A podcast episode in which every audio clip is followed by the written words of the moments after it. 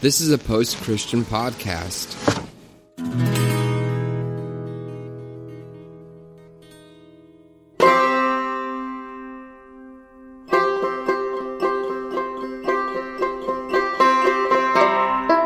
Welcome to Air Grievances podcast. I'm Caleb, and I'm sitting here with my friend Mike. Hello, Mike. Hi, I, you didn't tell me this was going to be a Festivus episode, so I'm really honored to. Yeah, it's a big occasion here. So, uh, Mike, you are a smart man. Not exactly, but I play one on TV, so it Oh, works right, out pretty right, right. Uh, as I'm well aware, you're gonna you're gonna keep yourself s- somewhat anonymous, um, but I'm sure that from the hints that we give as to the character that you play and, and your personal background, people will eventually figure out what uh, famous actor you are. Oh yeah, I would like to think People so. can deduce that probably from our conversation, I would guess. Mm-hmm. But one hint: you're not Brad Pitt. That's the only hint I'm going. I'm not going to allude to any more specifics about who you are, who you're not. But No. I will tell the listener you're not Brad Pitt. So I was my stage name is Rod Lebster, so Right. if that gives anything away, that does then- give a lot away. Actually, might need to edit that out. Oh yeah, have I gone too far? I think so. And it's up to you. You're the one who requested the degree of anonymity that we're using. So, uh, so yeah, I guess we're, we're just gonna kind of see where this conversation goes. Maybe talk about uh, artificial intelligence a little bit, um, and maybe about you know other technologies and things like that. And also, just as a jumping off point, um, a lot of the topics that I address in this podcast are religiously related within that sphere. Oh, sure, And you yeah. were you were raised Christian, weren't you? Uh, yeah, yeah, Catholic. Uh-huh. Um, mom played the organ at church for Mm-hmm. 20 something years. I went to church until I was old enough to to tell my family I'm not going to do this, and Uh-huh. it became more trouble than it was worth for them to try and twist my arm and force me. It's Yeah. basically how being being born into that did you default to assuming that what you were being told was was all factual was there what what was your mental process in in coming to terms with with your own worldview as opposed to what you were presented with Oh well, that's that's a whole thing in itself because I I was I grew up in a really small town. Uh, I'm a little older, so I grew up pre-internet. Uh, but but as, from as long as I can remember, I was kind of sitting in church, hearing the stories and going, "Wait, all these they all believe it? They they don't think they fit all the animals in a boat, do they? You know that kind of thing." yeah but I didn't know in real life a single person that actually had that viewpoint. So I figured, like, oh, okay, I guess they know more than I don't know. Shoot, maybe I'll just keep that to myself. Uh, you know, and then I listened to punk rock music, and finally I got on the internet, and I was, oh, hey, there's it's not just me, okay. And then it was more just a validation of like, okay, I'm not the only one. I'm not yeah crazy. about about how old were you when you when you first uh, kind of fully pushed away from that you, you said until you were the age to, to where you could express to your parents is that how you put it around when was that uh, well, probably about eleven or twelve, I think. Yeah, somewhere around there. so did you you went through catechisms and stuff like that or is that Oh, later oh, yeah, yeah. I had catechism, my my Wednesday church classes. Sometimes I go on Saturdays. Mm-hmm. Oh, boy. Mm-hmm. Sunday every morning. Oh yeah, the whole nine. Yeah, that is the whole nine. Mid- midnight mass before Christmas. Yeah, the we're, we're the the church is probably the most full ever uh, once a year. The pre Christmas mass. Oh yeah, but I mean, at least then you got. I was a big comic book fan, and we got the stained glass comic book interpretation of the all that. So was Oh, good. yeah. Go around and look at the story around the walls. Uh huh. The look look at the the mythos of this superhero character that everyone's worshiping. Yeah, yeah. that's fun. I mean, you know, you know, pre pre electricity, it didn't take very good superpowers to convince everyone. Yeah, that's a good point. you know, manifest wine, Uh-huh. walk on water once, Give someone a Tylenol. Yeah. they, think you've healed them. curse a tree to wither and die because its fruit wasn't fresh enough for you. You know, standard stuff. Really, Yeah, right, right, right.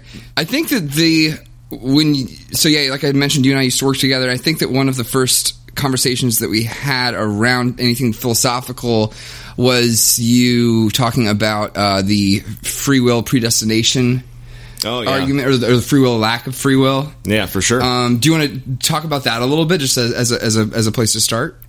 I think if I remember, this was like two years ago almost now, but I think that you were saying that you, that you had a conversation with a friend in which you convinced them that there wasn't free will. Is that correct?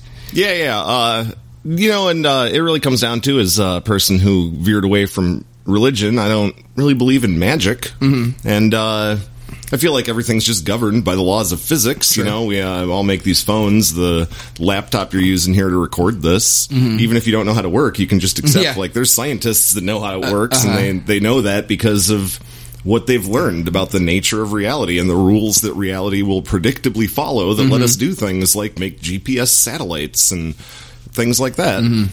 And y- your brain is not exempt from being governed by that mm-hmm. that set of rules that physics abides by. It's all just molecules and atoms bouncing around, electrons transferring from one thing to another.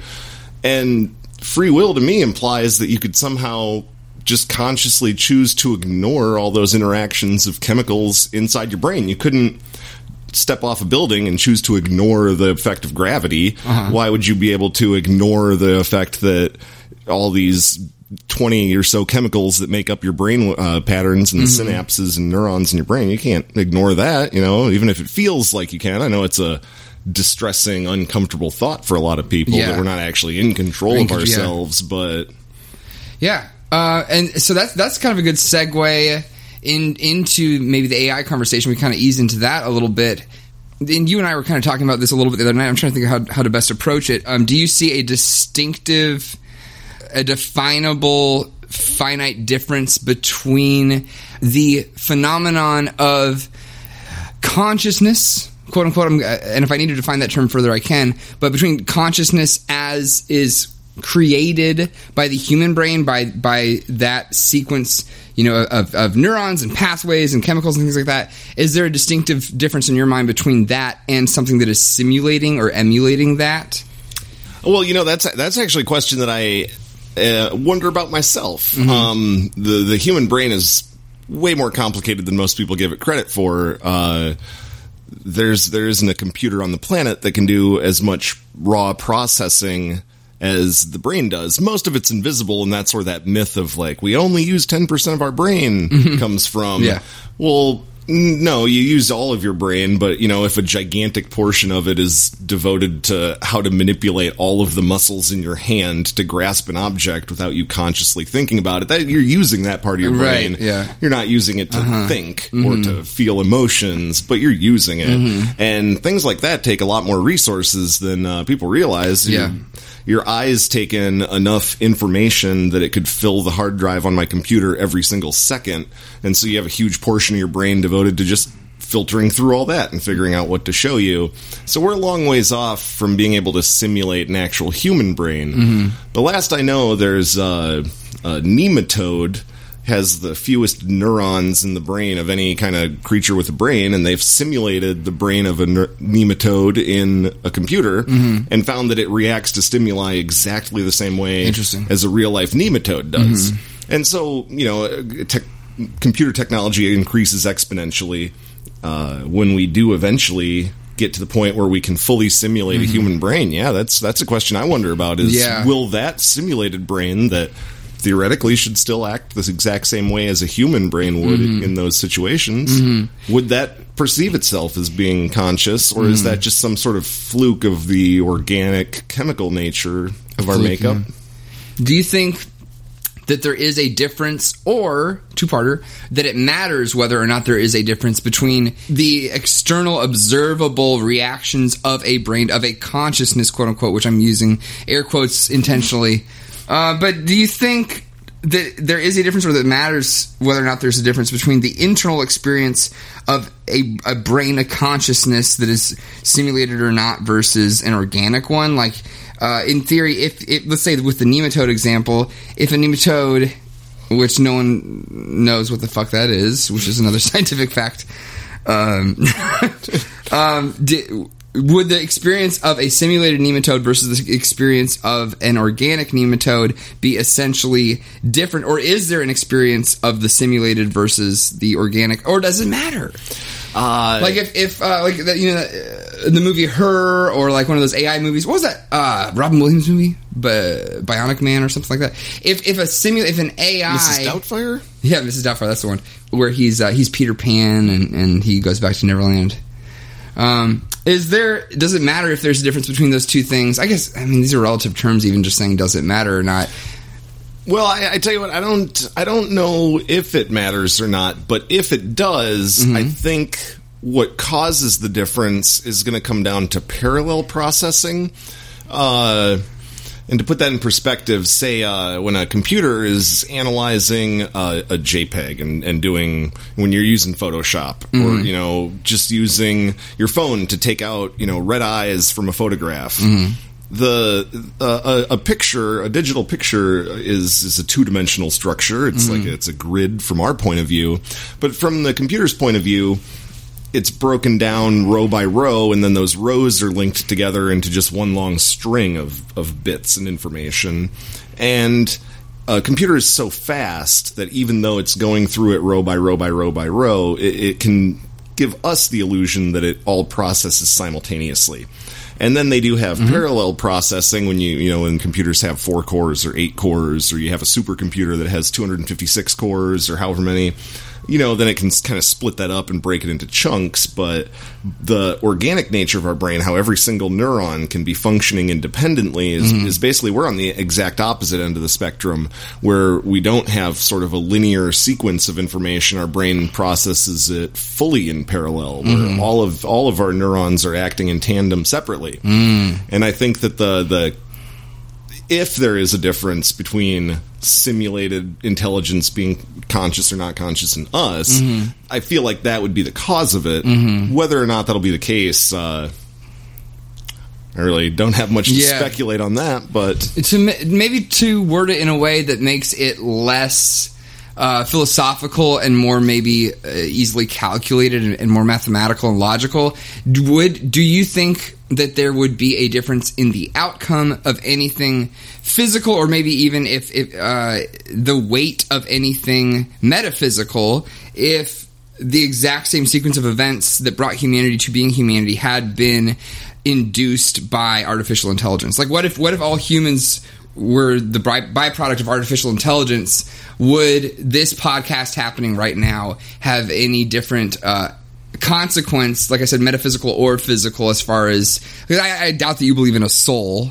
But but as far as our experiences or the observable external experiences of, of humanity goes, Uh, yeah, I'm not sure that it would be different. I, I'm not even convinced that consciousness is anything more than just a, a byproduct Yeah. of, you know, our brain needs a way to, uh, you know, humans or any kind of creature that's intelligent and can use intelligence rather than brute force in nature to survive and be the dominant species, survival of the fittest, all that. If, if your route to do that is intelligence, well, that kind of implies that you can learn, and learning implies that you can remember what happened in the past. Uh-huh. And I, I feel like it's a reasonable idea that consciousness is really just a byproduct of the mm. fact that we remember things. And mm-hmm. those those kind of accumulating memories build up into some sort of uh, story that we create in our head that, mm. that generates this kind of self awareness mm-hmm. that we have. But I'm not convinced that if you stripped that all out and had a, a an electronically simulated brain, uh, you know, if it if it didn't have a self awareness, mm-hmm. I feel like it would. It's reasonable that it would still produce these exact same actions with or without this consciousness. when you say the stories that are created, this is kind of a silly question, I guess, but are, are, are those stories uh, created or, or brought into existence or uh, observable because of consciousness, or, or would they exi- exist outside of it? I guess would. Um, okay, let's, let's say you're kind of abstract here now, but w- let's say if if uh, if you ran a simulation on a supercomputer that mimicked the universe and Earth and how everything has unfolded up to this point, and you and I were artificial intelligence um, that that were byproducts of this simulation or, or whatever it is, this construct, would we still be having the same conversation? Oh yeah, for sure. Cool. Yeah, absolutely. That's fun. And are you trying to segue into simulated universe theories? Because not, that's not some- intentionally, but we can. Oh yeah, because I'm 100 percent on board with that. Mm-hmm. And in fact, I think that a lot of the arguments that that creationists and uh, intelligent design people use uh, Oh, I think I know what you're going to say. apply equally well. Cool, yeah. To us being in a simulated world, Right. but are just a hundred times more like not even a hundred, many more orders, orders of magnitude more more likely Uh-huh. that we're simulated. You know, and and I'm So- not going to lie. There's Oh, that's there's cool. there's there's some evidence in physics that really is pretty compelling when you look at it in a way of intelligent design. Uh, the strong nuclear force that holds protons and neutrons together, if it were 2%, I want to say is what they came up with. Uh, if it were 2% stronger than it is, and you know, why, why is gravity as powerful it is, as it is? Why isn't gravity just a little bit weaker or a little bit stronger? Who knows? It could be either. Right. Strong nuclear force that holds the nucleus of an atom together, if that were just a little bit stronger, then different kinds of atoms would form that wouldn't react under pressure and create fission and fusion and keep the sun lit up and there wouldn't be Right. solar systems for us to be living on if it were mm-hmm. just off by 2%. And there's a lot of fundamental constants in physics that if they were off by 1 or 2% in either direction, stronger or weaker, Right. none of this would be here. Mm-hmm. And so you can look at that and say, "Oh, yeah, see God had to design it all yeah, yeah. well, but that's the that that presum- or that observation is the basis for a lot of fundamentalist rhetoric, a lot Yeah, of Christian creationist rhetoric. Also, if you were going to say build a simulation to see how societies evolved and, you know, behavior on a large scale of organisms, say you were going to simulate that in a super powerful computer, and again, computer advancement's exponential. So even if that kind of level of computing is inconceivable now, it's not going to be forever. Mm-hmm. And if it's possible that at some point, in a thousand, two thousand years, you can build a computer that can simulate an entire planet and all of the organisms that live on it, if that's possible, then that species would probably have done it mm-hmm. a billion times running their simulations. When we run simulations to see how things happen, we run millions and millions of them overnight because computers are so fast. So why wouldn't some hypothetical advanced civilization that's mm-hmm. trying to study how the universe came about or whether life forms did this or that, mm-hmm. they would run billions of simulations. So you think like, okay, there's uh there's on one hand there's the odds that uh, god created all of this and that's has uh, the one scenario or there's the scenario where you have a computer that's run billions of attempts to simulate you know whatever you may have and a lot of physics actually works in a way that to me mirrors the way computers work Yeah. on a programming level Uh huh. Yeah, it's interesting. Um, you kind of what the way that you're describing that makes me think that a, a lot of people. Well, I don't know a whole lot of people who fully buy into like simulation theory and things like that. Um, which, for the listener, in case you're unaware, because this, these are topics that we don't talk about a whole lot on this podcast, but uh, is the idea that, that we're in a simulation. I guess the easiest, uh, most readily. Uh, available examples like the Matrix or something Matrix like that. is a yeah, good- yeah. Uh-huh. But um, I think a lot of the people that I know that do subscribe to that or, or like to entertain that theory, a, a, part of their approach to understanding that is is kind of uh, similar to the Matrix, where where there's a conscious organism or a, a, a consciousness, a source of consciousness that is plugged into a simulation. But if if it is fully a simulation, if what we are observing is literally like a, a, a computer simulation um, being run by you know a metaphysical god or a physical alien, spe- you know whatever, whatever. or, or just you know nerds from 4000 years in the From- future yeah, yeah, that too. Then um, would our experience of consciousness could that just be a byproduct? Like, let's say you're playing The Sims. D- would our experience of consciousness be any less valid than the experience of an avatar or, or, or of a character in The Sims? You know what I mean? Like, would uh, like what if this is all just a bunch of numbers and simulation? That doesn't necessarily mandate that we have to be pre-existing conscious entities plugged into a simulation. Oh, we no, could just be the not. byproduct of a simulation. Oh yeah, yeah, yeah, and you, you know, uh, not not believing in free will and stuff. Uh, having a consciousness and knowing that you have a consciousness, from my point of view, doesn't change what your actions are going to be. So. Who's to say that an entire ant colony doesn't sort of somehow have some sort of self awareness of Totally, itself? yeah. Mm-hmm. It wouldn't change how they behave, and we wouldn't perceive that consciousness in action. Mm-hmm. But they might have uh, a, a, an internal world just as a whole colony. Right, and that's your your brain is made up of a collection of 1000000000s of individual single cells Sure. that collectively have this existence. So you know why couldn't all of the nuclei in a neutron star Right. have its own Totally. self awareness? Uh-huh. Yeah, or the planets in a solar system, or you know the the uh, the solar systems in a galaxy, or the galaxies in you know wh- whatever unit you want to go up to. You can you can probably draw parallels there. that kind of brings up questions of like, uh, is it? And I've kind of asked him these questions. Is it important one way or the other? Of course, we don't know. Are you? Would you call yourself a nihilist? Mm. Or does it not matter, man? That's the real answer. If you're a true nihilist, you'd be like, "What is nihilism?" Yeah, you know, I don't even really. I don't spend a lot of time trying to categorize myself like Yeah. that. I just try and kind of go about what I'm doing. Mm-hmm. Seems like you have a fun time doing it too. Yeah, you know. seem to enjoy things. I mean, I'm making the most of it. A lot of times, even if we did have some kind of free will, so much of the external structure of our world really boxes you into a certain kind Mm. of like, yeah, you could be a nihilist and just sit around in your own filth and Yeah, not do anything. But like, Uh-huh. y- you know, that's really not that much different than going through the motions and like, oh, I got to go to work and do this job I hate and get up and I got to Mm-hmm. Right. Uh-huh. keep my teeth brushed and I got to, oh, I got to wash these clothes so people don't think I'm stinky and just go through this. Yeah. You know, you're just still just going through this endless loop. And, Right. You know, what- I think at the point that we're at, like, what does it, what does it really matter? Like whether or not any of this consciousness is uh, whether it's whether it's relevant or whether it changes the fundamental nature of our existence. Like, no, I perceive things, and some things make me feel good, and some things make me feel bad. So within the confines of my illusional choices, I'm going to try and make the choices that result in more good than bad. Yeah, sure, sure, sure, sure.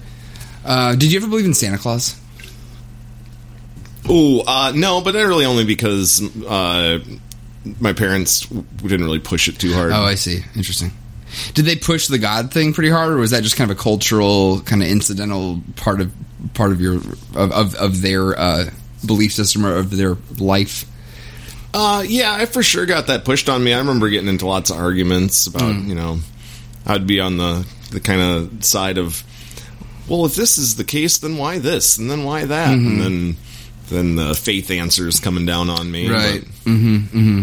Um, and you have you have a brother. Does he retain any of that religious upbringing at all? oh no, certainly not him No. either. No. Okay. Interesting. So you were uh, a military man Yes, that's right. for a while. Um, do you want to talk a little bit, a little bit about that? Maybe just give a little bit of your background and, and, and your story. That's of, uh, like what's brought you to where you are now. Um, yeah, I kind of had a weird route through the military. I, I, I, I signed up to be a Cav Scout, uh, which is basically glorified infantry. Okay. They're, uh, they're more uh, like forward recon. Um, kind of an outdated idea given the wars that we're in right now. Mm-hmm. Um, and given the technology we have. Forward recon. Yeah, you know, originally they'd be the guys on the horses that went Oh, out okay. went out front, saw what the enemy unit Scouting? was up to. Yeah, scouts. Mm-hmm. Um, nowadays they just act as like a glorified SWAT team, and uh, yeah, that's what I signed up for. I wanted to go out and have somebody shoot at me and see if it would make somebody make me make me take my life a little more seriously. Huh. Uh, it didn't end up turning out like that. I got stationed at a research and development lab, and so I Right. saw all kinds of technical sides of the army, and then I uh, switched up my job and started doing satellite internet to get Uh-huh. my hands in the more technical stuff. You you went back to school for a little while, uh, doing computer stuff, and it. Uh, I, I like the stories that you tell me about um, going back to school and, and, and being like speech and debate class. Or I'm not sure was it just debate classes specifically. I did take a debate class. debate as one of my, class. one of my Yeah. electives. That's right. Uh, something that I like a lot about you is that you can assume any side, any position of a debate, and I- do an amazing job Oh, of for real. I, selling I actually enjoy arguing for a viewpoint opposed to my own. Yeah. just just for the challenge of it. Uh huh. For the exercise. Yeah, Oh, that's Nick.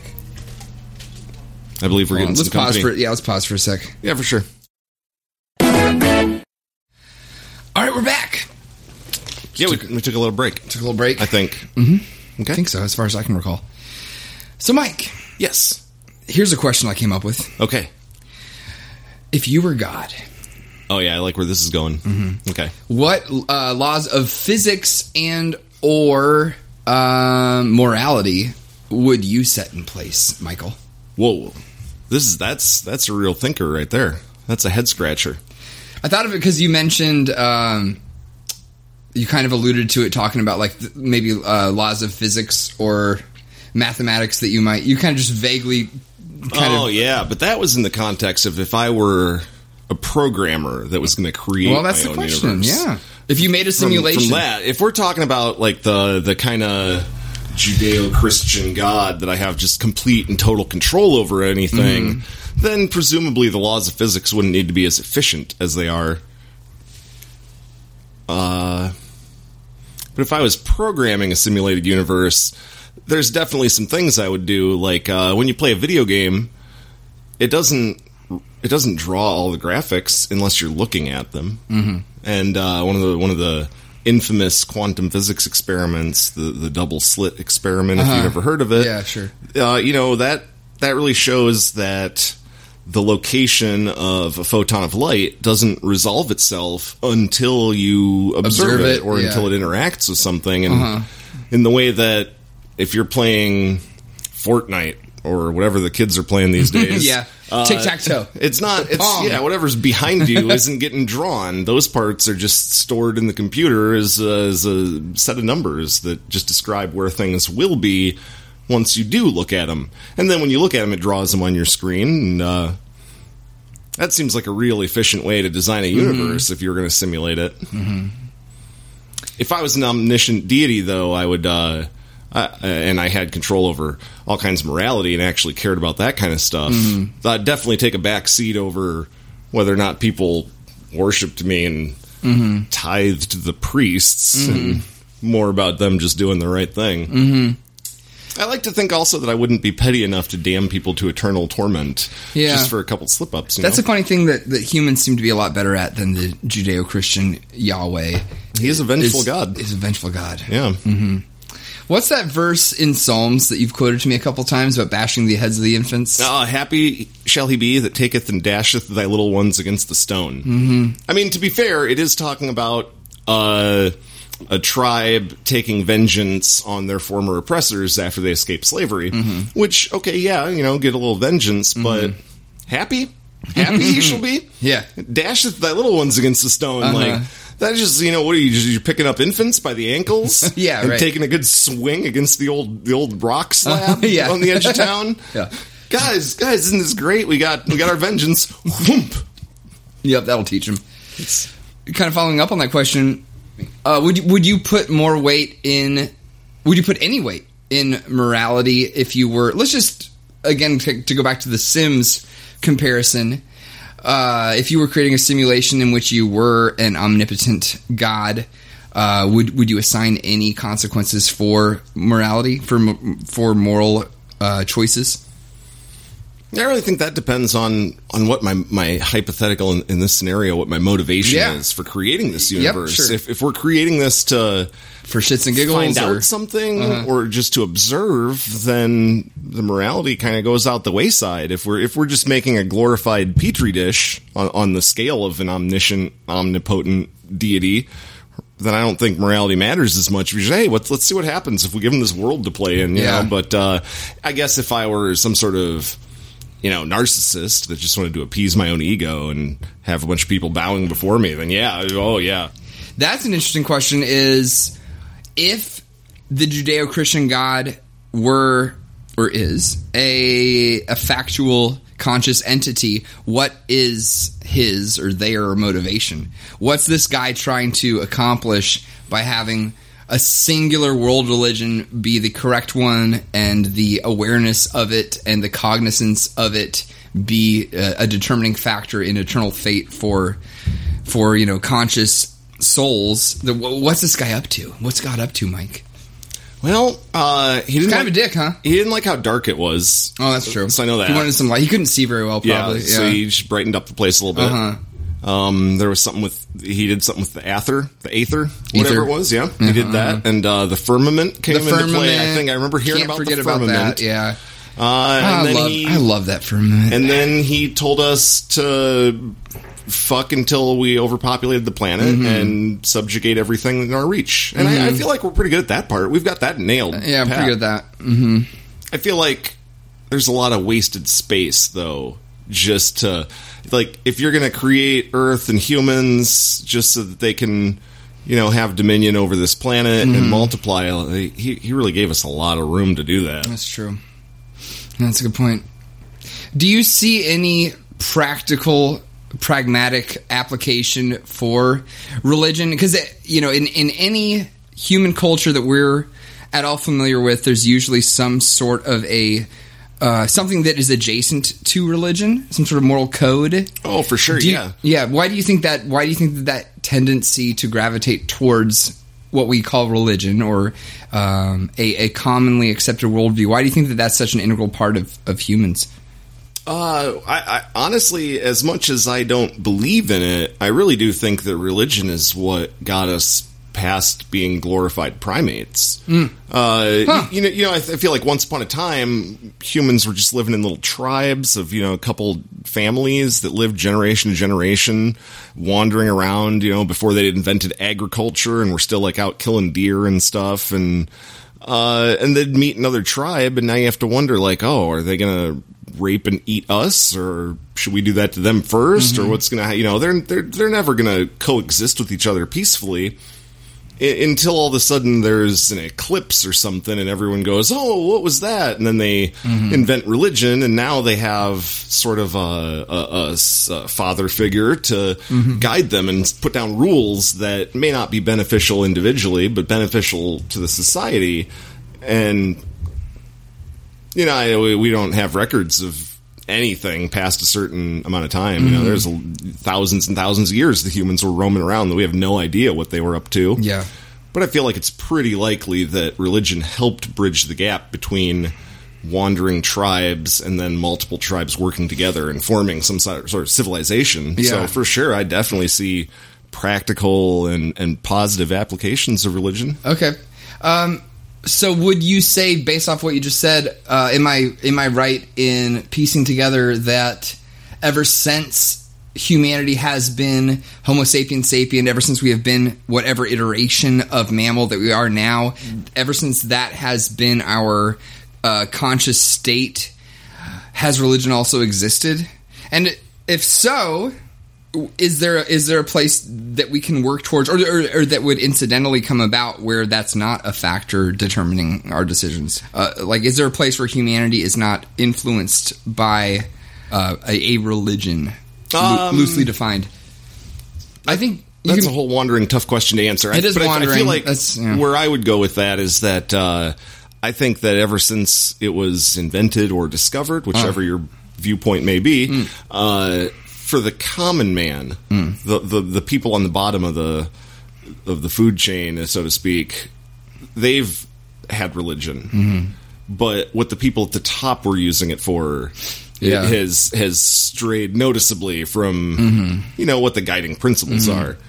Uh, whether it's enslaving everyone to build a giant pyramid Right. to honor your sun god, or Would you speculate that religion, and I'm using really broad terms here, but that but that religion came about organically and then was hijacked by the the higher ups, by the more intellectual, selfish, maybe evil. Uh, well, well, yeah, for sure. And I, you know, and that's not even ascribing whether or not it was a conscious decision or whether it was just in our Incidental own kinda. tribal human nation or nature to say, I'm going to use what I have to ensure the survival of me and my own, my Mm-hmm. whether it be my family or my board of shareholders. Yeah. I'm gonna I'm gonna use my advantage to secure more advantage Mm-hmm. because you know we have a hundred thousand years of of genetic memory that teaches us that survival is a precarious thing, Mm-hmm. and if you got a threat out there, you got to bash it with a stick until it's not a threat.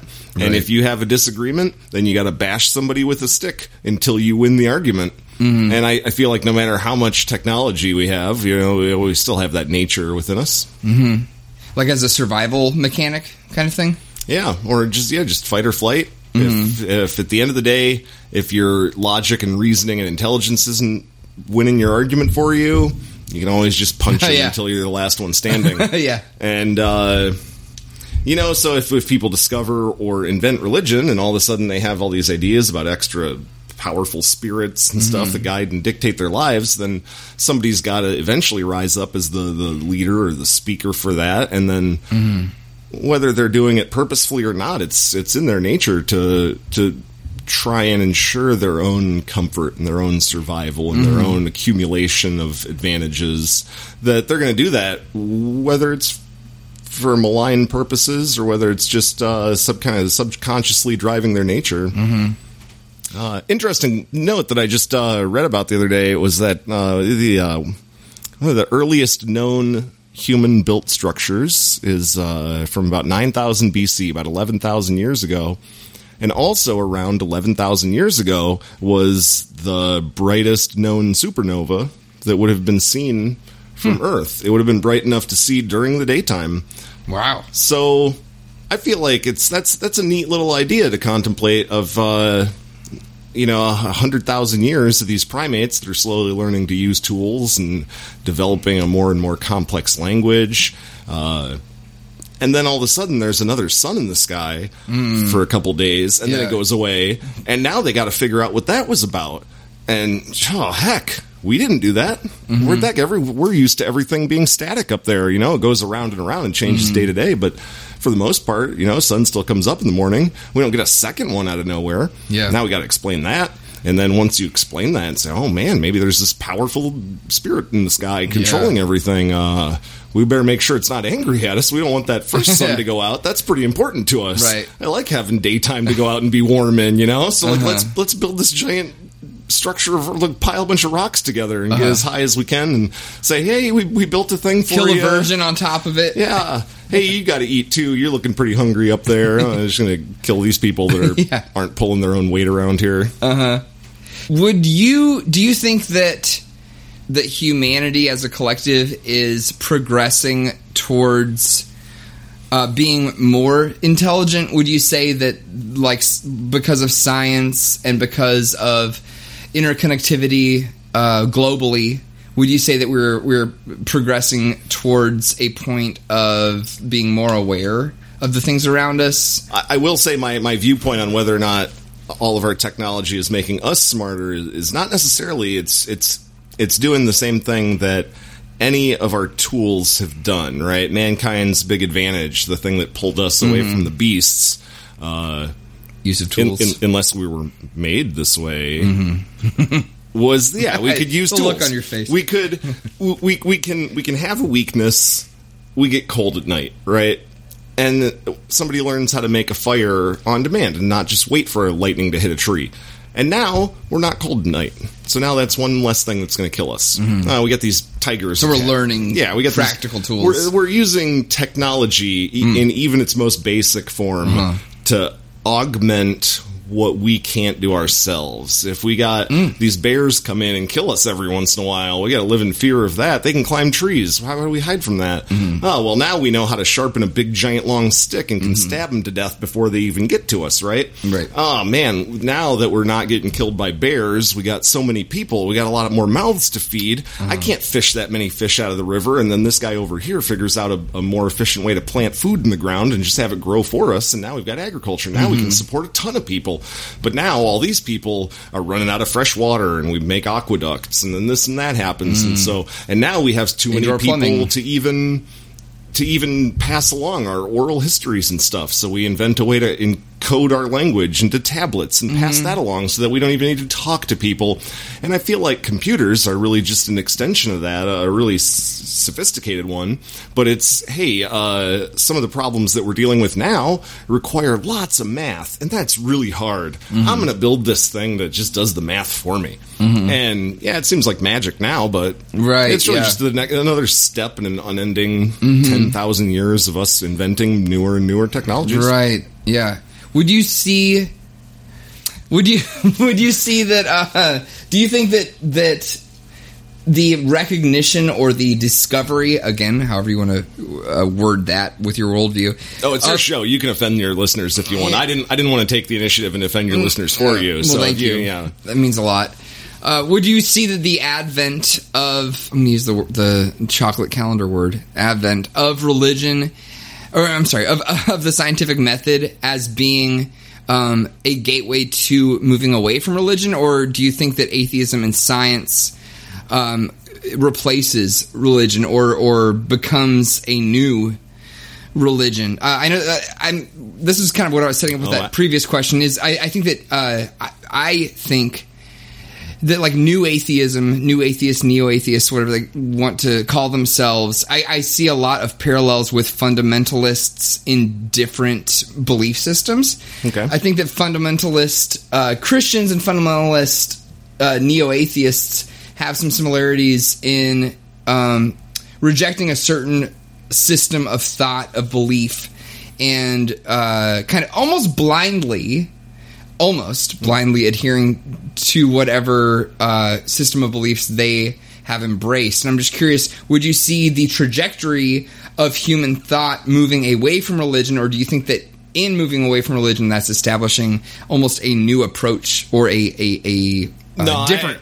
I, I definitely feel like technology, or well, not not technology. I feel like science and the scientific method is f- absolutely uh, uh, uh, an entirely different pathway than religion. I feel like they, they don't have a lot of overlap. And I'll, I have really uh, an analogy. You've already spilled the beans about our our D and D, right? So Yeah. you're, you're familiar with dice, right? Sure. So let me let me pose a question. Uh, somebody says that they have a die, a six sided die, Uh-huh. for the viewers, the listeners that aren't familiar with octahedrons and stuff like that. Uh-huh. uh say you have a six sided die, and your and your friend claims that uh, it only rolls ones. Okay. How would you go about trying to prove that it only rolls ones? Yeah, I mean, your your sample size would obviously be limited by how many times you can test that Yeah, theory. well, yeah. I mean, but where's where's the threshold? If you rolled, say, if you roll the die, you say, "All right, yeah, right, buddy." Well, it only rolls once. You roll it three times, and it comes up a one every time. Mm-hmm. Right. Mm-hmm. You go like, "Oh, wow, well, that's a real coincidence, right?" But well, you know, where's the threshold for it to be proven to Right. only roll once? Sure. you roll it a you have to thousand have an times in a row. N has to equal infinity. Exa- yeah, exactly. Yeah. Yeah. And I feel like in that example, the difference between religion and science is that the two people in this scenario, one of them says, "No, look, this only rolls ones," and they roll it and say, "Oh, it only rolls once," right? And uh, the other person says, "Well." You know that that still could happen. I mean, Yeah, it doesn't right. necessarily prove it. It, it might be really likely, but maybe Yeah. something else might come up still. Right. And then after a thousand rolls or something, you get a three. Okay, and the first guy goes, "No, that was a fluke. You moved it." And the second guy says, "No, that right there, it shows us that it doesn't always roll once." Uh-huh, And that's that's that's the big misconception is that a lot, I feel like I run into a lot of people that doubt science, whether it be you know, oh, the Earth is flat, or Oh, you run into a lot of flat earthers? There's uh, no, not really. Who are you hanging out Not- with, not- Mike? I, I'm actually not convinced that they're real because that that subset I've only ever seen online uh, or like a documentary or two. But but no, you, I've definitely met people who deny climate change, right? Yeah, and, yeah, uh, yeah. And, a- and a common argument is that oh, the scientists are just out to prove their own theories, but that's that's a completely false outlook on science Uh-huh. because just like the die, you can have a theory, you can have E equals mc square, and it doesn't matter how many times Mm-hmm. you replicate that, it's still not proven. What you're doing is you're searching for one time Yeah. Mm-hmm. that it doesn't happen and disprove it, and then modify from there. A scientist Right. is always looking to disprove their own theory because that means they're on the wrong track. yeah. They, they don't want to be on the wrong track. Right. So Yeah, and that's that's this that's a good topic to go into. Also, is that the scientific method approaches theories. You know, the null hypothesis is very important. You're not proving a hypothesis; you're trying to nullify it. yeah, exactly. Yeah. And um, honestly, you know what? I know that one of my main listeners is Neil deGrasse Tyson. Come at me, bro. But I feel I Is he really? no. Oh man, Not you got all. my hopes up. Sorry about that. Uh, but I think that there are a lot. There is a school of thought. I think in popular science right now that um, can get a little bit cocky, a little bit arrogant, and say, "No, we we we know these things. These are laws of physics. They are proven." But I think that that goes against the very nature of the scientific method and of approaching uh, analyzing reality. I think. I think that getting too cocky and too confident in any theorem is dangerous. I, yeah, I think, and also that's a, a distinction that some people miss is science versus math. And in math, you prove your theories. Right. Uh, science just uses math as the language to talk about your theories. So sometimes the formulas will convert from one thing to another, and you can prove that they convert that way because of the way the language works. Mm-hmm. But that doesn't necessarily prove anything about how our reality works. Yeah. I'm going to shift gears a little bit. Yeah, uh, do it up. Yeah, so we were talking about AI, and uh, something that I've talked to you about before is the idea that the next, and i this is another loose term I'm using, but the, the next evolution of humanity is is AI, and that if humans are to populate other uh, solar systems, other galaxies, it will be through the surrogate uh, or the surrogate of AI or the extension of humanity that is physically manifested as AI. Um, do, do you want to do, do you have any takes on that? Like, is it any less valid of an iteration of humanity or of I keep saying consciousness, but that's kind of that's Oh, kind of- yeah. Well, I- sorry, I see what you're saying. I think that my, my personal thought on AI is, uh, and just in, just in case I haven't gone over it with you or whoever's listening, I think there's a big distinction between specialized and general AI. And uh, I know specialized sounds more impressive, but it's not. That's the easy kind. Specialized AI can win a game of checkers. That's what it's specialized in. General AI would be an AI that can do what we do and encounter a new problem and figure out on its own how to solve something that it's never come across. Right. And that one's still far outside of our reach. Uh, but I feel like, and I'm I'm not the only one who's expressed this. I, th- I think even uh, I've read a Stephen Hawking quote where he talks about this that if humanity ever does create a general AI, like that's that's it. That's just a new era in history right now. From then on, history is divided into before we had a general AI and after we had a general AI. Do you think that is it just technology? Is it just the the machines that we use to create these things, or the computers, the processors that we use? Is that the only barrier between um, a uh, an AI that fully replicates the human mind? Well, like the like we talked about earlier, as as far Like if as you, just if you had the formula to reproduce a human brain, do you think there would be any distinction between that and the reproduction? I'd, uh, not in the behavior of it. Um, Yeah. I don't think that creating a simulation of a human is going to be what cracks general AI, though. But using that as an example to show just how uh, dangerous an AI could be is that if you did have a computer that simulated accurately a human's brain, and whether or not it actually felt it is kind of irrelevant, it could still behave from an external observer's point of view as if it had emotions and awareness and things like that, right? It would make the same decisions presented with the same stimuli, but we have these meat sponges in our head that are limited to actual physical chemicals being carried around by protein motors and all kinds of craziness that's going on in our brain. Computers are operating with electrons at the speed of light, right? I think uh, I had read in that the human brain operates at something around the equivalent of 200 hertz, and we're already have computers that are in the gigahertz. You know, that's pretty much the standard for a processor. So if you did have a human, uh, an example that I thought of was, you know, when people doubt how powerful an AI would be. Imagine that you had to convince somebody to do a thing. Anything, it doesn't matter. Say say you're in a room and you have to convince somebody to give you the key to get out. It might be really hard. You might be in a scenario where it might take a couple years and you'd never convince them. Mm. If you had 10,000 years, right? Mm-hmm. And didn't have to eat or sleep and you had 10,000 years to just sit in stillness and peace and quiet and come up with the absolute right combination of words to convince this person to mm-hmm. give you a key and lets you out of this room, mm-hmm. you'd probably be able to do it. Right. That 10,000 years is the equivalent of just leaving this computer on overnight.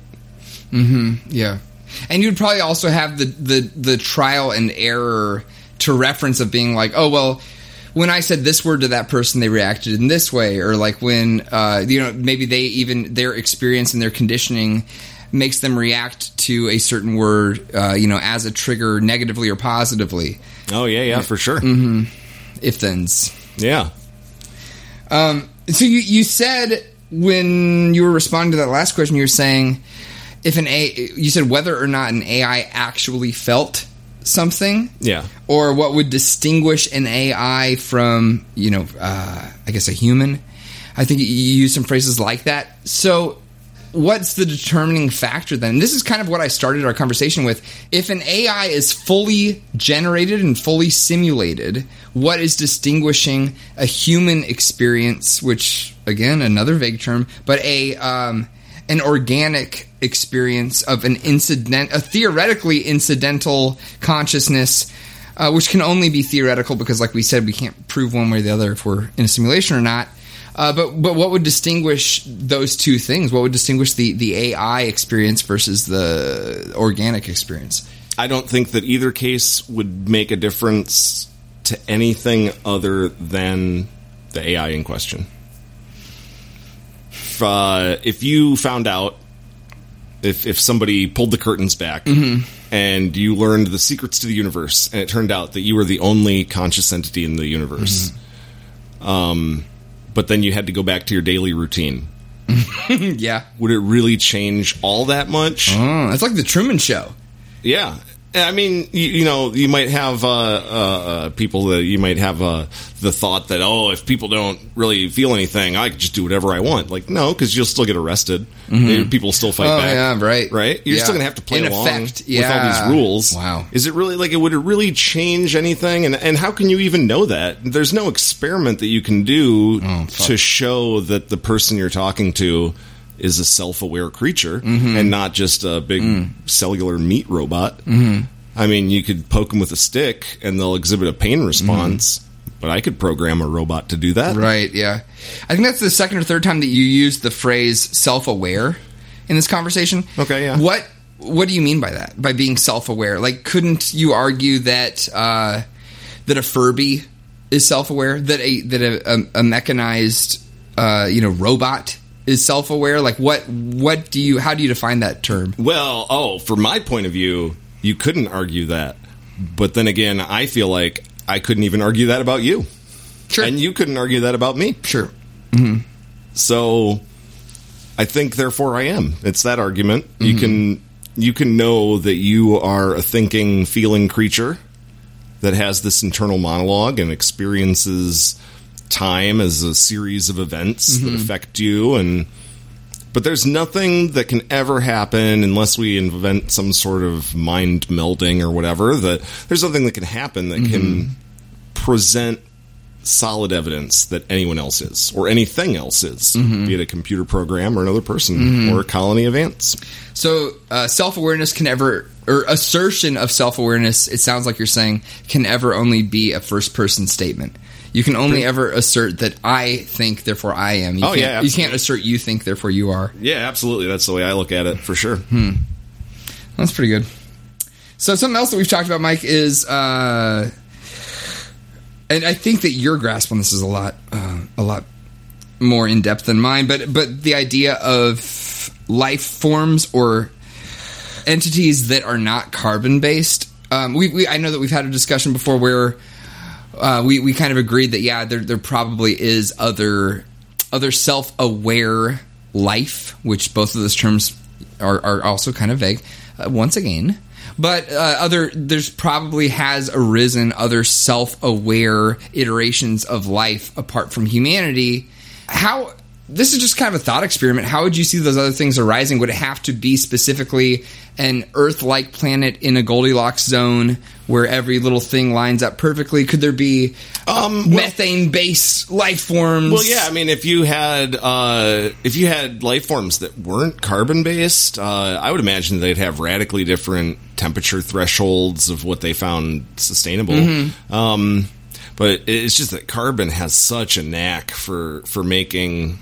It's a versatile- yeah. It can just it can just chain together almost forever, Uh-huh. and you can make just incredibly complicated molecules with carbon Uh-huh. that you can't make without carbon. At least not that we've ever observed. And the more complicated the molecules you can make, the more complicated the thing you can make out of them. Mm-hmm. So as a building block. I, I just feel like uh, I I wouldn't rule out a life form being not carbon based, but I would say that it's a lot less likely.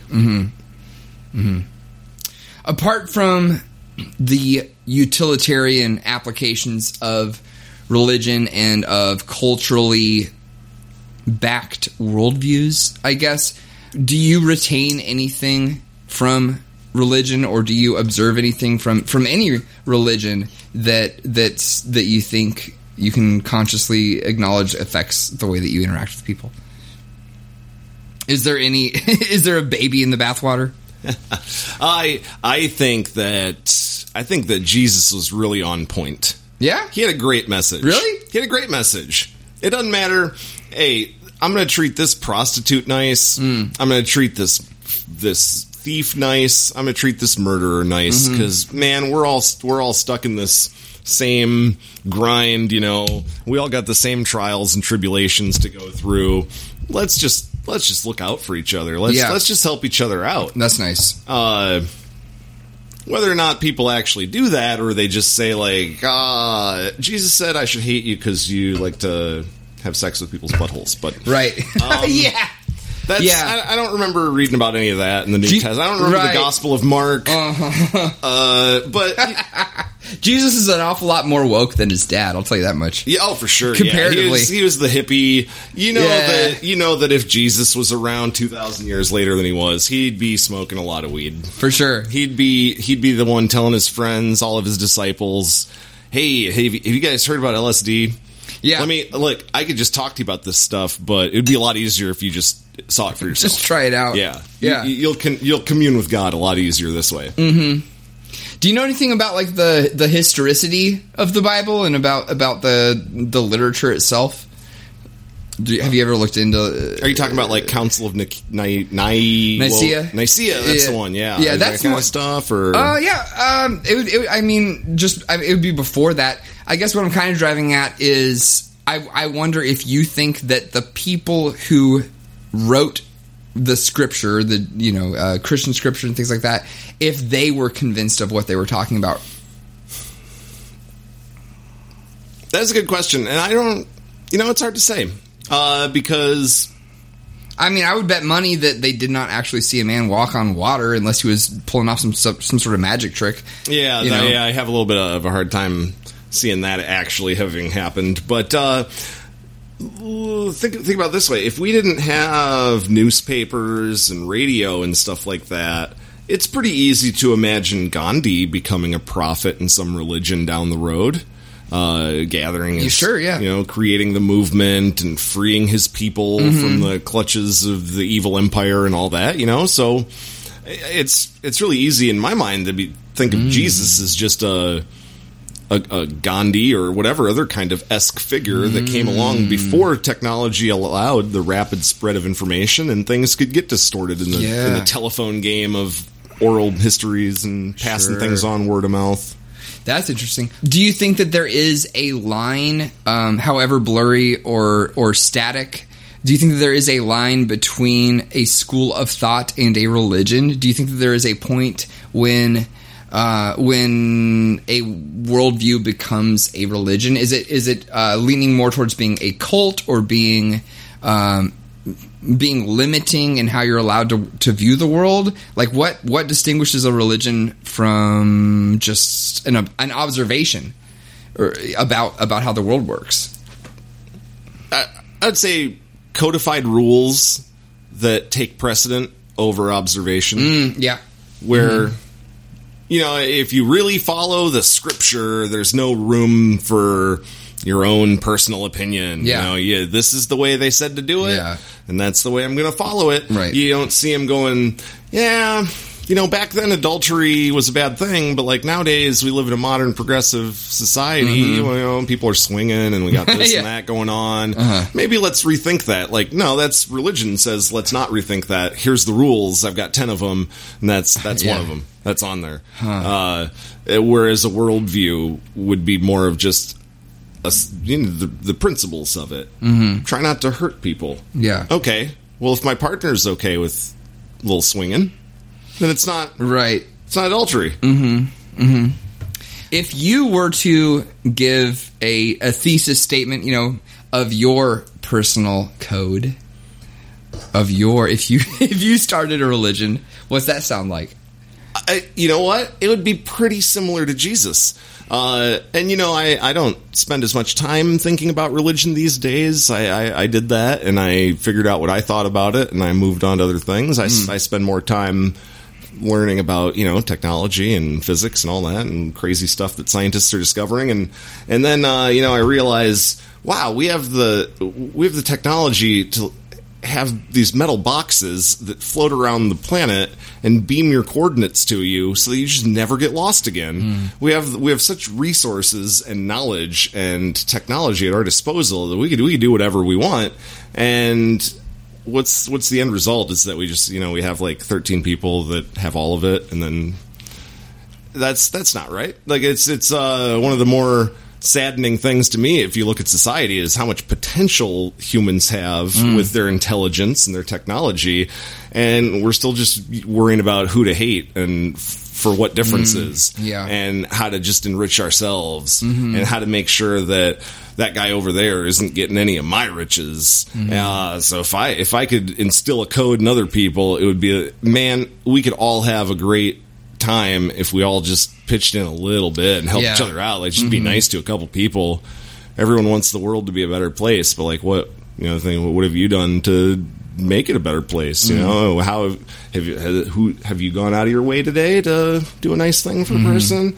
Have you reined in your temper when something happened that Right. didn't go your way, or did you just lash out and ruin this other guy's day and just perpetuate that cycle? Hmm. That would be that would be what I would want to instill if I had any ability to do it, but Yeah. I haven't spent my life amassing wealth, so my, my opinion is relatively worthless. It's interesting to me that you that you've expressed some sort of positivity or you know uh, some sort of approval, I guess, to a degree about Jesus because I've never heard you say that before. That's interesting to me. Um, but what do you think? What would that character? What would that archetype look like in in our society today? Do you th- like in our modern uh, w- responding to our modern issues and things like that? Do you, would would he be a socialist? Would Jesus oh no, be? the- the- I don't think I don't think any I think homeless if guy If there to- was actually a, a literal Jesus 2.0 Son of God 2.0. came down to Earth and said, "Hey, could we just all love our neighbors?" People Uh-huh. like, "Hey, shut up." He'd be homeless, and no one would even know who he was. Yeah. he'd never make. He wouldn't even get on the nightly news of the local whatever. Hmm. He he wouldn't register at all. should be forgotten. he'd just slip under the radar and everyone would get back on Facebook and Hmm. never pay any attention to him. That's interesting. What do you think about new religions? You know, like uh, Scientology, things like that, or or um, new iterations of old religions, um, like uh, I guess is getting a little bit more broad, but like evangelicalism and things like that. What do you think about that appeals and sticks? in our modern world. What do you think? Like, why are why are things like? Let's just start with Scientology or Mormonism, something that's been you know created within the past two hundred years. Like, what do you think about that appeals to humanity right now? Uh, well, I mean, really, I think it's just the same thing that any religion appeals to people Okay. is just, uh, you know, a yearning to belong to a, a greater sense of purpose. You know, uh, I, I, I have a pretty, I have a viewpoint of reality that other people might consider fairly depressing. Oh, like, oh, whoa, we're all just meat robots without free will, and it's Yeah. all just this random quantum I like that foam fluctuating that, you know, but, uh, and, and the idea that oh no this is just a, a, a random chance accident of molecules bumping together the wrong way to start the chain reaction that led to us and we're purposeless in the grand design and eventually our species will die and even if we somehow attain Im- immortality the sun will burn out. We're we're completely boned and pointless and none of this really matters in the long run and i think that that viewpoint is pretty terrifying. Uh, where do we go when we die? Oh you don't it's just like where you were, came from before you were born. People don't want to hear about that. They need something to cling on to. They need Right. something to keep them falling asleep at night. Right. And I think whether they, I don't think a lot of people consciously acknowledge that is the reason. Obviously, Uh, there's a lot of. I feel like there's a lot of self deception involved, and but it really it's just this yearning to not have your life be purposeless and meaningless, and to have all of this make some kind of sense. So you were, you were talking earlier about um, religion pushing against, or, or maybe uh, challenging in a suffocating way, maybe. And this is me uh, paraphrasing what you're saying, but but challenging what is observable truth or what makes sense to you. Would you say that, um, like, okay, I, I guess you could with Christianity. We'll use an example with like Christianity you can say, um, well, this book is teaching me that someone got struck by lightning because they disobeyed God, or or that uh, that there's unobservable, intangible demons influencing your day to day life. But then you could also say, oh well, uh, the Earth can't be a sphere because I've never observed that with my own two eyes. You know, I've never I've never interacted with or I've never uh, personally physically observed the solar system. And so, isn't there a degree of faith in science? Isn't there a degree of faith in atheism? In um, in saying, okay, I'm, I'm going to trust that these. I'm fully playing okay. devil's advocate. Yeah, yeah. But I, I can tr- I can trust that that NASA is telling me the truth. You know what gives that validity over saying, well, I can trust that, that the Bible is telling me truth. Yeah. Uh, so I think it comes down to your reaction to contrary information, mm. and then that's just cool. that's that's really the main difference. Um, I mentioned I once did a little uh, bit of work with satellite internet, and you had to change satellites as the one you were using went past the horizon of the Earth. Oh, yeah. You'd have to uh-huh, switch uh-huh. over, you know, or uh, if you're c- trying to contact certain people, you have to bounce the signals a certain way to get around the curvature of the Earth, right? And if I hadn't done that, then sure, I wouldn't have any tangible, firsthand anecdotal evidence mm, of mm-hmm. the Earth being round. Yeah. Um, yeah, it's like anecdotal versus theoretical. But I when I do encounter something that suggests that the world might be round, of uh, oh hey, we can we can watch these GPS satellites fly around the Earth with uh-huh. our with our detectors. We can we can see how this satellite can bounce an image to uh, signal to Africa, but this one can't because it's too far away to make it around that curvature. Right? Once I'm encountering that information, then it's a question of whether I say nope Bible says that this is the way thing, you know, mm-hmm. or, or the nope, flat Earth all the way. Mm-hmm. I reject it. There's something wrong, and let me figure out what's wrong with the evidence. Yeah. Whereas the other approach is, oh, that contradicts what I think. Let me see what's wrong with my theory. Mm.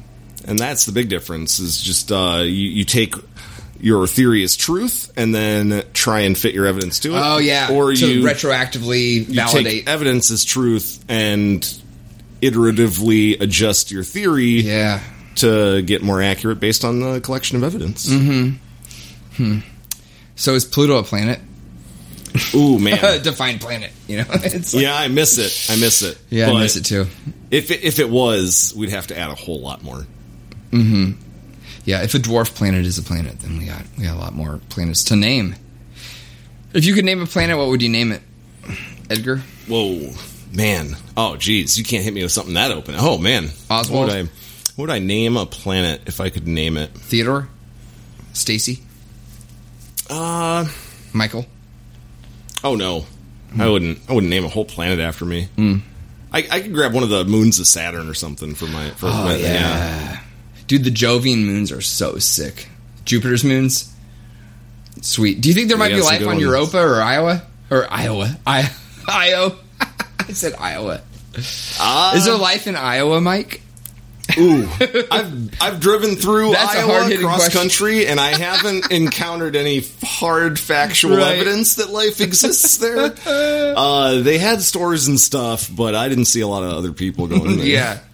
I, I think that uh, the water moons around Saturn and Jupiter are definitely the strongest contenders. Yeah, dude. That'd be pretty fucking cool, dude get up there. Um, how do you, what do you think about Elon Musk? What do you think about what he's doing? The privatized space exploration and and, and uh, space vacations. Hey, you know what? He's uh, it's pretty cool.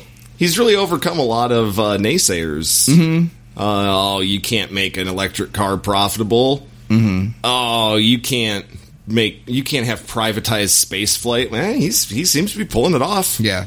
I tell you one thing, I don't really I don't really have any social media or anything like that, so I really don't care less what he says on Twitter or this or that or the other thing. Um, but I am pretty excited for his global internet. Oh yeah, mm-hmm. Starlink. Mm-hmm. That sounds really cool. Mm-hmm. I'd I'd be down to sign up for that. Nice. Okay, how about this? I asked you about if you were a god what would your you know i guess we kind of explored that a little bit would your approach be mathematically uh, moralistically. Uh, if you were to create oh here we go. Yes. Found it. Okay. If you were to create a religion that was utilitarian and that was that you were fully aware that anything that you said could be false and yet be fully believed and fully committed to by any proponents of your religion, what would that look like? You know, even if you fully knew that what you're telling the masses was a lie, or, or not, you know, you can take it either way. Okay. What what would that look like? Uh, all right, so it'd look like as long as you are not hurting other people, you can do whatever you want to do.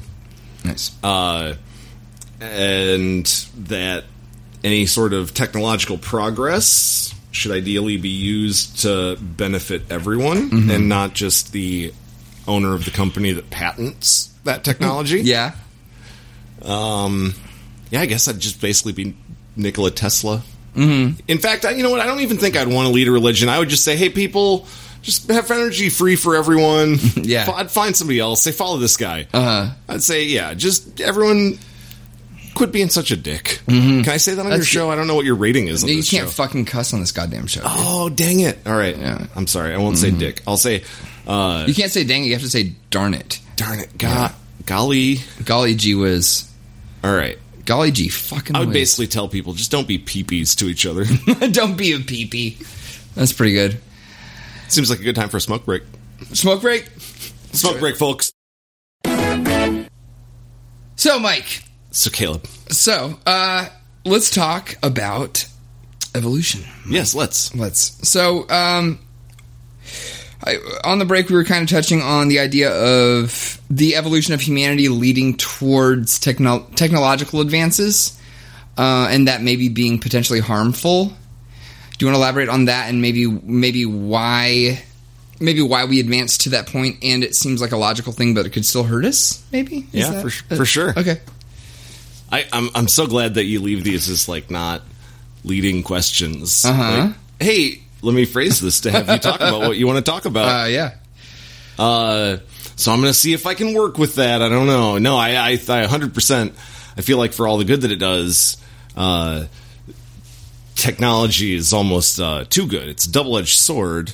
And uh, specifically, what, what what I think we're driving at here is that um, I, I don't think the the humans are meant to have as many social connections mm-hmm. as we have. Mm-hmm. With not even just friends, whether it's friends or coworkers or just other people we have to coexist with on the subway. Evolution is a is a slow process, mm-hmm. and I don't think that in ten thousand years is not enough for how slowly humans reproduce relative to other species. I don't think ten thousand years is enough time for us to really adapt to how much technology has helped us solve our mortality rate. You know, you look at you used to get pregnant, you might die. If you Right. had one bad harvest, your whole tribe might die. You meet another tribe and you're not prepared for how hostile they're going to be, you're all dead. And uh, a lot of things, technology has advanced society in a way that, that a lot of those are things we don't have to worry about. And so now there's more of us, and then we get giant cities and and not even 10,000 years of adapting to technology that just lets us live longer and build bigger cities, but hmm. just heck, the last 20 years has not been enough time for even two generations to pass. There's no way that our brains are adapted to what the internet has given us. We're not supposed to have 4,000 friends on Facebook. We're, our brains are not wired for that. We're, we're still monkeys that have just barely learned not to sleep in a tree and you know we we are at, at some instinctual level used to just having a group of 20 people or something that we lived with and that's that anything else might be a potential threat you have to eyeball them like in uh like in any of the zombie shows when somebody meets another camp of survivors Right. and the whole tension emerges Ooh, are they going to trade with us or are they going to just fight us and try and steal our stuff right Uh-huh. that's that was just the reality of life Uh-huh. when we were tribal and hunter gatherers. Now we're expected to have 8,000 people that we encounter, you know, all, all through the every on the subway, on the sidewalk, the, in the line at the gas station.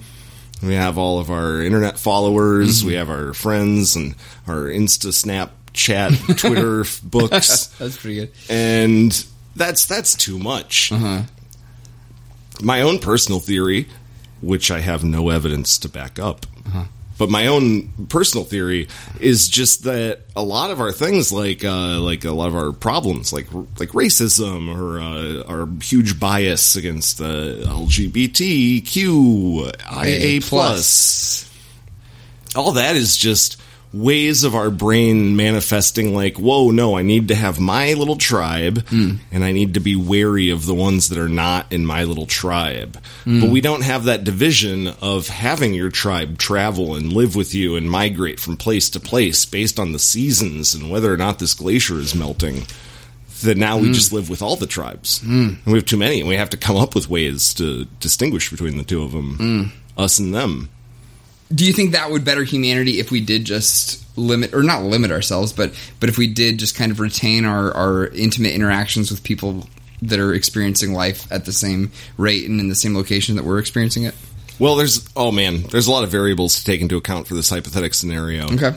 Uh, I'm going to go with the variables that in this hypothetic, I'm in charge of a religion now that we're operating on the way Earth is Damn it! I now. went back to religion again. We're we're operating on the way Earth is now, and that we progress from here under that assumption, right? I. Uh, the, in that case, the the tribe nature of us that ship has sailed. That's long gone. However, like I said in the beginning, religion is what helped us. Like, oh, we're living together. Instead of thinking that guy has a better head of cabbage than you, and so you're going to hit him with a stick till he's dead, and then rape his wife, and then take it. Mm-hmm. Instead of that, no, oh no, the the Starman that made that star, that's that other sun disappear. He said he's going to really wreak havoc on. Do you remember when it flooded a couple months ago? Yeah. He's going to do that again if Yeah. you club another person to Yeah. death and rape their wife, Uh-huh. right? And so now you don't have quite as many people clubbing each other to death and raping their wives and stuff, right? Mm-hmm. And uh, so I, if I tried to make a religion, I would, you know, that'd be my goal is to kind of have a modern day reconstruction of that bridging of the gap to overcome our awful, awful, awful human instincts, and uh, use that as a you know a stick to to keep people from doing the bad things that we're all inherently going to do when you get too many of us together. Yeah. Wouldn't our instincts though be a uh, like a utilitarian kind of Darwinian adaptation to where we've gotten now? Like, isn't it still survival of the fittest though? Isn't the construction of our instincts No, it's not. There's no survival of the fittest now. We wouldn't. We wouldn't have. well fittest uh, not not physically fittest, not you know uh, financially fittest sometimes, um, intellectually fittest. maybe in another couple thousand years that'll be enough to prioritize one genetic mutation over another but as of right now I, I mean survival of the fittest if that were still fully in effect we wouldn't be having kids we wouldn't be having adults with down syndrome or whatever. We wouldn't have mm-hmm. there wouldn't if you had genetic mutation if you had some sort of genetic disease mm-hmm. it wouldn't get a name. It would just make people not exist that had it. Yeah, but I mean, survival of the fittest means the way that fittest, I think, in that application is defined is the thing that can uh, exist or or even thrive in the current circumstance. So if the current cir- current circumstance allows for you know people people with lesser physical or mental capacities to be sustained by uh, social programs or by society in, in, in one way or the other, then it, it could almost be argued that, that it's, it's advantageous to to be in that position. Well, it would have to be advantageous to the species as a whole, and I haven't seen any evidence of that. Uh, I, I would think that it, it- you know, internet. Correct me if I'm wrong, but the the general data on it is, is that the more advanced countries tend to have lower birth rates.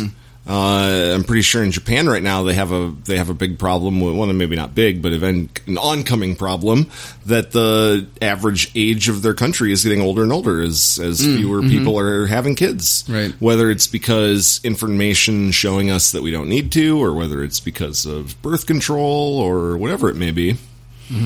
Uh, technology actually helps the people in the know and the people with resources not accidentally have a bunch of kids, and the people without those means and education crank out more kids. So I would say, if anything, the the nature uh, uh, has flipped evolution to where Yeah. the the one like the, the people who are worse in a position to procreate in mass are the ones who are. Yeah. But then that's kind of redefined the term fittest. Like now it is more fit for you to to benefit from these constructs in society, right?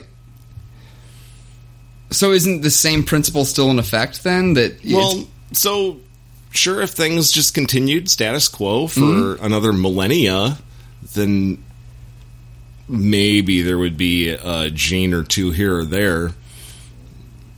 I don't think evolution works fast enough for anything in our society right now to compensate because evolution works on random mutations. Those, uh, as far as I, as far as I can tell, operate on a on like sort of a linear scale whereas technology is exponential. The more technology you have, the faster that you make new technology. yeah. But the more evolved you are doesn't mean the more quickly you'll evolve new traits because that's all still just based on random Right. mutations. Yeah, and- but the the random mutation that fits is the one that uh, that is stronger, I guess. I, the like, yeah, it's it's all random mutations, but then, oh, I don't know. P.S. A squirrel that happened to like have flaps underneath its arms can jump from tree to tree. It was a random mutation, but now there's flying squirrels that exist. You know, like the one that sticks. There's a reason that it sticks.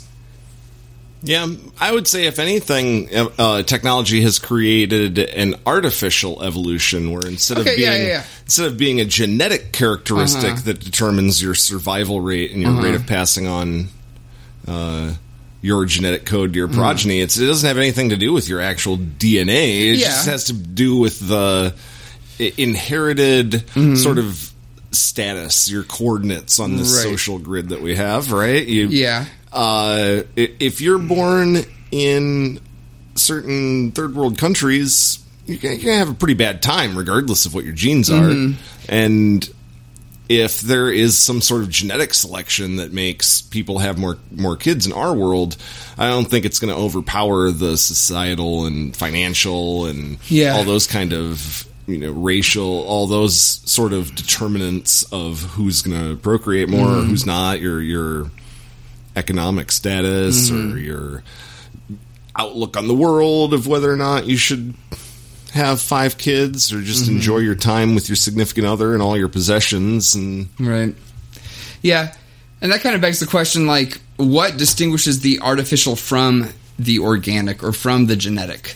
You know, because it's like, well, if the environment around me is artificial or genetic, it doesn't affect the degree to which I will be successful in whatever state that I'm in. If uh, if the environment around me is manufactured versus having arisen, you know, uh, just organically, mathematically, it's still going to affect me to whatever degree it will.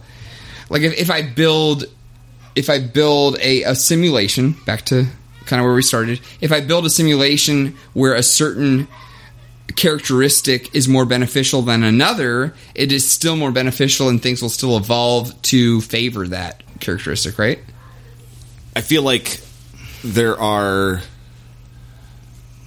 influence external influences that exist because of technology that wouldn't without Yeah. and that they operate quickly enough that whether or not evolution is at play is irrelevant. Is that a, is that a good way to answer? that explains. I just, I guess maybe what I'm parsing out is how does evolution, uh, as an or, I keep saying the term organic, but evolution as uh, a natural force. How is how is it important if that is not as effective or as influential as a manufactured force? Aren't we still evolving in reaction to a manufactured environment uh, Oh, to the degree that we're reacting to a, a natural environment? Uh, I would say I'm inclined to respond to this with a with a a question more of what you actually consider life and how far you draw the scope of inc- of evolution. Um, if you only look at it in terms of life and the actual genetics that something has, then I, I, I feel like technology has overpaced evolution a long time ago Sure. and I think it will continue to do so in a more and more pronounced way. Where eventually, you know, I, there's no reason to think that we won't eventually get medicine good enough that evolutionary defects are irrelevant. That doesn't weed off a tree from the old tree of life. Uh, but at the same time, it, it you can. I look at evolution even past the scope of life. You know, you you start off with the the quantum foam of a chaotic universe and and there's certain t- kinds of particles that if the random energies and the vacuum of space interact in a certain way they make these self-stable particles that now these particles exist mm-hmm. and now they're everywhere and now they can form into a bigger unit and then those combinations start to propagate and you get whole atoms and you get the you know molecules and then molecules make more and more complicated things and then eventually you know through a long chain of events you have life and if you look at evolution as survival of the fittest or just being the the patterns that self-replicate there's patterns that self-replicate that aren't organic in the slightest mm-hmm, mm-hmm. Uh, the energy required to tear two quarks apart it, it, it, expends so much energy that that energy actually creates a new quark to take the place of the one oh, that you've really? separated. So you can't. Scientists have never observed an isolated quark because by tearing one away, you make a new one with the amount of energy that, that it wow. takes. And so, you know, in a in a, in a quantum kind of perspective that is a survival trait for the quark. Cool. Right? Oh, like, that's cool, man. Yeah. Now everything's made of quarks, and they've procreated in a way mm-hmm. that you know they've that they make everything. All mm-hmm. the mass that we can observe is made of quarks, as far as science understands it. So if you you know you don't draw the line at that, then you don't draw the line at technology that eventually the goal is to keep life perpetuating or to keep self-replicating or to keep the pattern going right and that's not even a, even saying it's a goal is misrepresenting it mm-hmm. it's just a, a, it's just a character of that mm. pattern yeah right it's interesting it's interesting to me that you use the word goal because for for a goal to exist it kind of infers that a an objective or an end has to be favored. Oh yeah, that's why I started thinking of a new one because I feel like yeah, that's loaded. Mm-hmm. That's like in in quantum physics they say oh well it doesn't the wave function doesn't collapse into whatever it is until it's observed, and oh, yeah, and then people right. latch on to observe. See, that's a whole that, other, that, that implies too. an observer. Well, no, right. actually, it collapses when it interacts with something. Yeah, and that and to observe something is to interact with it. Yeah, exactly. Yeah. So I wouldn't necessarily say goal. I would say that it's just a property. Mm. If you make something that by its own nature makes more of itself, then it's gonna make more of itself. Mm-hmm. And so. Hmm. It, it, you know, we're I feel like it's all just information arranging itself in a way that continues the the play of information, right? We're just it manifests itself as us having this uh, evolution that carries on survival of the fittest, but it's really just whatever is best at self replicating. It's whatever pattern yeah, yeah, yeah. is okay. better uh-huh. at producing more of itself. So if we get the ability to to make computers that can fully simulate an entire planet, that's detailed and powerful enough that conscious entities can emerge within that. Ooh, Who's to yeah. say that that's not evolution propagating itself? There we go. Yeah. Way more times, orders of magnitudes more times than we could here limited in our physical Earth. Yeah, totally. Some of them we might just be we maybe maybe somebody's on the lookout to try and create the best world to just download their own consciousness in, right? Oof. You just build 4 billion Earths Mm-hmm. And to do that, you have to have a whole universe that has all these laws of physics that makes it possible for matter to coagulate and make planets and all this and organic life to evolve. And so you, you tweak the settings in your program to allow that to happen and you run it four billion times and you pick the best one and you say, oh, yeah, I'm going to live there for the rest of my life. And you download your brain to that. Obviously, they're going to bypass ours real quick. Uh-huh. But, yeah, we got a shitty, yeah. shitty hand. But maybe we'll be the ones doing that in a thousand years. Yeah, it's a uh, you're almost getting kind of adjacent to Mormonism there, the cosmology of, of Mormonism, of inheriting your own planet and setting the rules around that. Oh yeah, mm-hmm. I'm, I'm actually I'm not very versed in Mormonism. It's fun. So, Mike, as we all know, I end every episode with this question. Oh, okay, yeah. Yeah. If you had to speculate, what would you say the five tenets of the religion of fruit flies would be? Classic question. I'm sure you've mulled this over many a time. Well, I I haven't. I'm going to be honest. oh, that's weird. I haven't thought about that in my day to day life, but I did do my research and Yeah. I listened to your last couple episodes, Right. And I know how you like to end every episode on Every that question. time, yeah. So uh, you know what? Despite that, I did not do my due diligence and prepare an answer. Oh, you idiot. I would say that the ultimate goal of the fruit fly yeah. is uh, to cast aside your material possessions Mm. and accept Lord Fruitavius as your personal Lord and Savior. Yeah. Yeah. You know, uh, Lord Frutavius actually lived for 47 hours. That's an eternity. That's an That's eternity, the yeah. Mm-hmm. Methuselah of fruit flies. Absolutely. Yeah. My favorite anecdote from uh, fruit flyology Yeah. is when the founding fruit fly Yeah. uh, calls. He has he has this one fruit fly that's his his most loyal fruit fly. Yeah.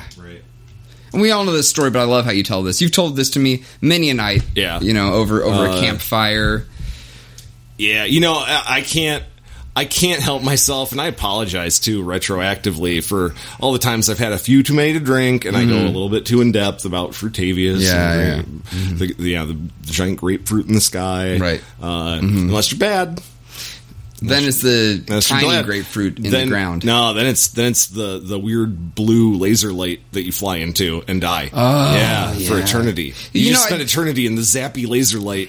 Yeah, I've heard a lot of really, really solid fruit fry, fruit frologists uh, argued that that that was actually adopted from the um, from the mothology. Oh, the, yeah. the the great uh, the Yeah. great purple light. Yeah, the great, you really get down to it, fruit flyology is just like mothology plus another chapter. You know, they just kind of tacked one on. yeah. I, I I am of that school of thought. Yeah. yeah, My favorite anecdote is when uh, the great fruit fly Mm-hmm. takes his most loyal fruit fly disciple and says, "Hey, you've had a lot of you've you've done a good job. You've been uh, following my word and giving me all good praise and all that. Mm. Love it, love it. I told you to procreate all over this rotten orange that missed the trash. Yes. and you've just spawned a hundred kids. I love that. Mm. yeah. Well, What- what well want done, my good do- and faithful fruit fly. yeah. Uh, what I want you to do, though, I'm still just not sold 100% that you're my most bestest fruit fly follower. So Uh-huh. what I'd like you to do is just go ahead and kill all of your children. Yeah, Just, just, I just need you to go ahead and kill all of your children. Yeah. Just to, just to show me how much you love Mm-hmm. me, you know. And then, uh, and then what happens is, you know, the fruit fly is really loyal, and he says, "This sucks," but you know, great fruit fruit fly demanded Mm-hmm. it.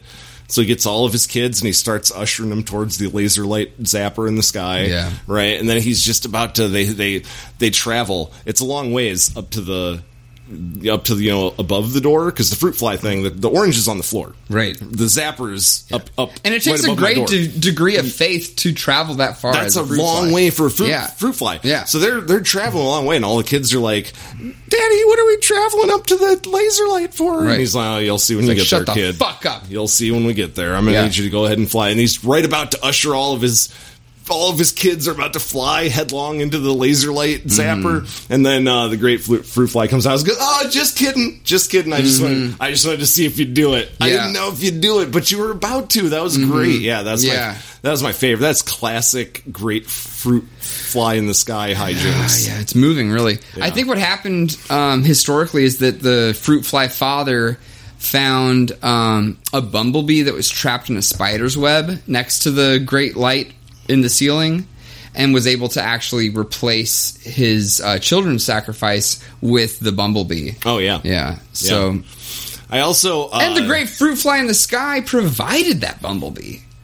You know? Oh yeah, you know if like you that really was think about intentional. it. Yeah, the whole time the great fruit fly knew that this bumblebee would be there, conveniently placed as a sacrifice. That's feel- beautiful. Yeah, that's really good. I feel like all their all That's their really good. commandments are Yeah. really well.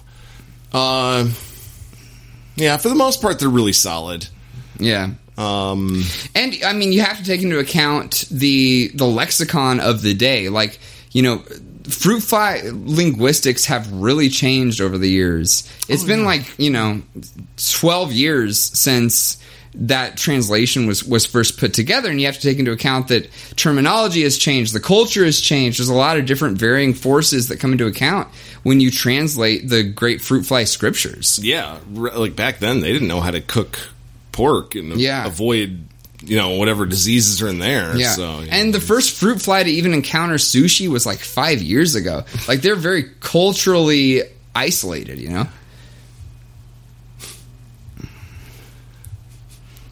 the end I guess yeah. Okay. That was a post Christian podcast.